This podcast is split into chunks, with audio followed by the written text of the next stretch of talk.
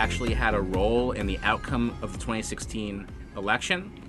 That's uh, that's that's the big question, right? For for so many people. I mean, um, I I do say in the first publication that uh, definitively memes did not win the election for Trump. Um, I think some people who are maybe um, you know who who who write for these mainstream media publications had a significant blind spot and could not understand the appeal to Trump. And you know because they're on social media maybe this was an appealing kind of alibi to explain away how that happened. Um, you know that being said there are you know agitators and uh, activists of, of, all sorts that do post materials, uh, you know, propaganda and, and the like on social media, and those things do have an effect. But generally, I think those narratives have mostly been disingenuously uh, employed or, you know, used to fill up space in the discourse to avoid talking about the you know what what I would uh, describe as being the like uh, material and political crisis that that causes the the rise of these um, extreme far right politics. Um, you know, I think I think there is an important distinction, though. Certainly on the early levels, there there's this uh, incredible use of, of, humor that draws people in, right?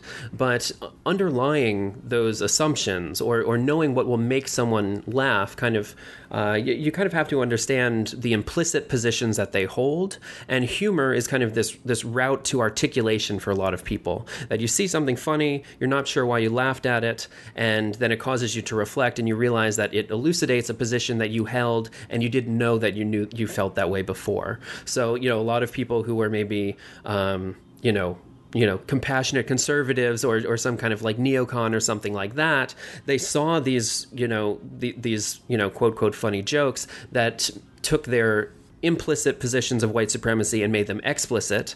And, you know, th- they just decided to lean into that. And they're like, you know what? Well, now I, I do think that way. And there's, you have to kind of like parse these things out where, you know, maybe the, the memes fail in the most part, but they do recruit a few people and they move them further down this funnel, further down this, this radicalization rabbit hole. Uh, but once you're on the inside of these things, I mean, like really like deep on the inside, um, you know, the jokes tend to go away. You know, I generally separate memes out into two categories which are the radicalizing and the radicalized. And uh, the radicalizing, you know, they're trying to recruit and they're, you know, funny and they bring people in and whatever. But, you know, the radicalized memes, you know, there's not really jokes anymore. It's kind of just the stacking of terminology and uh, keeping people inside the, the movement. So generally, I guess that those tactics are, um, you know, different things for, for different stages of politicization generally.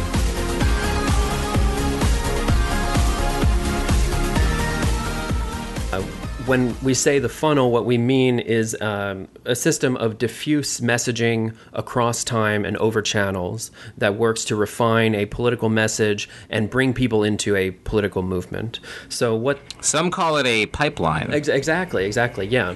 uh, and so there there are various pipelines at work that are you know a product of the social media landscape. And in the you know famous example of Faraday Speaks, which is the kind of most isolated case study for this stuff, he moves from the kind of self help of YouTube through Stefan Molyneux, through Lauren Southern, and a few other guys, and then gets to Jared Taylor and American Renaissance and like the hard ethno nationalism stuff after a few years.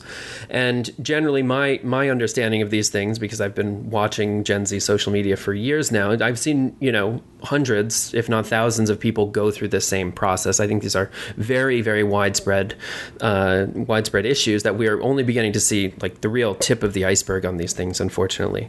Um, so the you know when you ask the question of like are these people organizing and, and whatnot um, there's different people at different stages of it. So last month, I talked to a young woman who's 16 years old, and she was uh, she self-identified as an eco-fascist in 2018. And then a month ago, she went to the Black Lives Matter protests. Now she identifies as an anarcho-communist. So th- this is someone who is really in the kind of comedy and irony side of memes, who is you know heavily participating in these communities, but you know one would probably say that her you know ideological commitment to these things is is not extremely in, in depth. Obviously, if you've had such a radical turnaround, um, so there, there's certainly people who are on that stage that we would probably, if you were to locate them at some point in the funnel, you would put them at the level of tacit support, which is you know partially down the funnel, but not all the way at the bottom.